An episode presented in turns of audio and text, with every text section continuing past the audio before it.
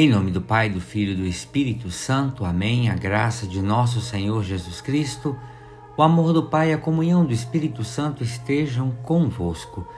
Boa noite, meus irmãos, minhas irmãs. Quero rezar com vocês o evangelho de hoje, que é de São João, capítulo 16, dos versículos 16 a 20. Naquele tempo disse Jesus aos seus discípulos: Pouco tempo ainda e já não me vereis e outra vez pouco tempo e me vereis de novo.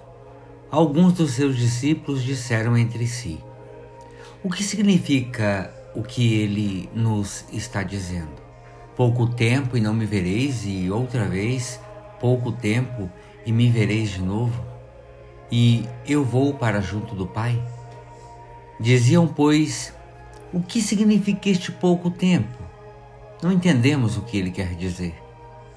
Jesus compreendeu que eles queriam interrogá-lo. Então disse-lhes: Estais discutindo porque eu vos disse pouco tempo e já não me vereis, e outra, e outra vez pouco tempo e me vereis? Em verdade, em verdade vos digo: vós chorareis e vos lamentareis, mas o mundo se alegrará. Vós ficareis tristes, mas a vossa tristeza se transformará em alegria. Meus irmãos e minhas irmãs, falando com seus discípulos, Jesus fazia de tudo para que percebessem o grande mistério da sua missão aqui na terra e os instruía sobre as coisas que iria, iriam acontecer. Jesus lhes dava sempre sinais de esperança a fim de lhes mostrar o sentido para tudo que ele teria que vivenciar. Assim sendo, ele lhes falava abertamente que iria embora, mas que voltaria em breve e que isto seria necessário que ocorresse.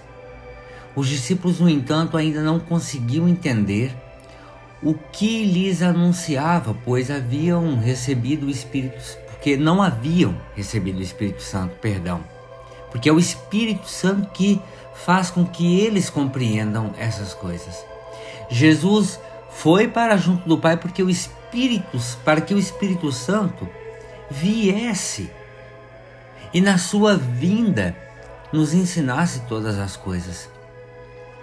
Hoje nós percebemos e comprovamos este fato, pois sem a manifestação do Espírito, nós permanecemos estáticos, aéreos e confusos.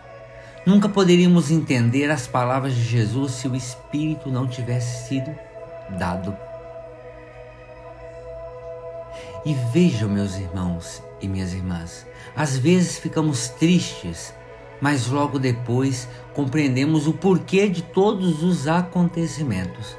Existe um infinito de esperança que move o nosso coração quando nos apropriamos do poder do Espírito Santo. Só Ele tem a capacidade de nos convencer de que nada do que possamos aqui, do que passamos aqui na terra, será em vão para a conquista do reino dos céus. Não tenhamos medo das coisas que não acontecem de acordo com o nosso planejamento. O Pai não quer que se perca ninguém e tudo faz parte da nossa salvação. Precisamos acolher a palavra de Jesus com fé e esperança certos de que a tristeza de hoje, colocadas nas mãos de Deus, se transformará em alegria no dia de amanhã. Meu irmão, minha irmã, você está com medo do amanhã? Do que mais nós gostamos? Alegrar-nos ou alegrar-nos com alguém. Temos o coração aberto para acolher a manifestação do Espírito de Deus que transforma a tristeza em alegria?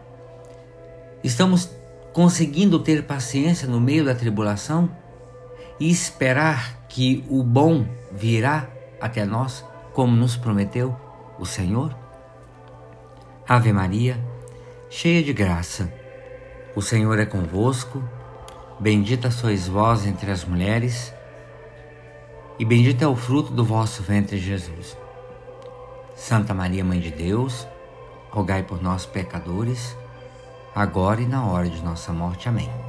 Pela intercessão da bem-aventurada Virgem Maria, do seu boníssimo esposo São José, desça sobre cada um de nós a bênção e a proteção que vem de Deus Todo-Poderoso, esse Deus que é Pai, esse Deus que é Filho e esse Deus que é Espírito Santo. Amém. Meus irmãos, minhas irmãs, tenham todos uma excelente noite de descanso e fiquem com Deus.